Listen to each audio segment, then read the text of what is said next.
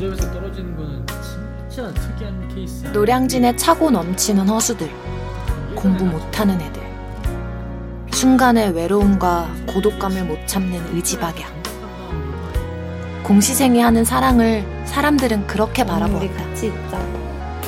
그래서 지훈과 우혁은 더 열심히 했고 꼭 이뤄내야만 했다. 합격만이 자기 자신과 서로를 지킬 수 있는 길이라 생각했기 때문이다.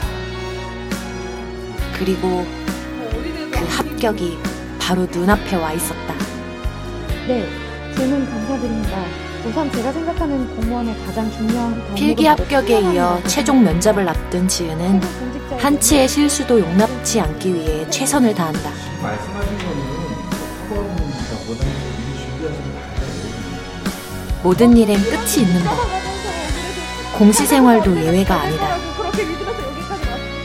이 시계에서는 그런 저의 평범함이 오히려 장점이 될 수 있을 거라고 생각했습니다. 장편 오디오 영화 공시생 제십팔 화. 해 뜨기 전 새벽이 가장 어둡다. 많이들 기대해주세요.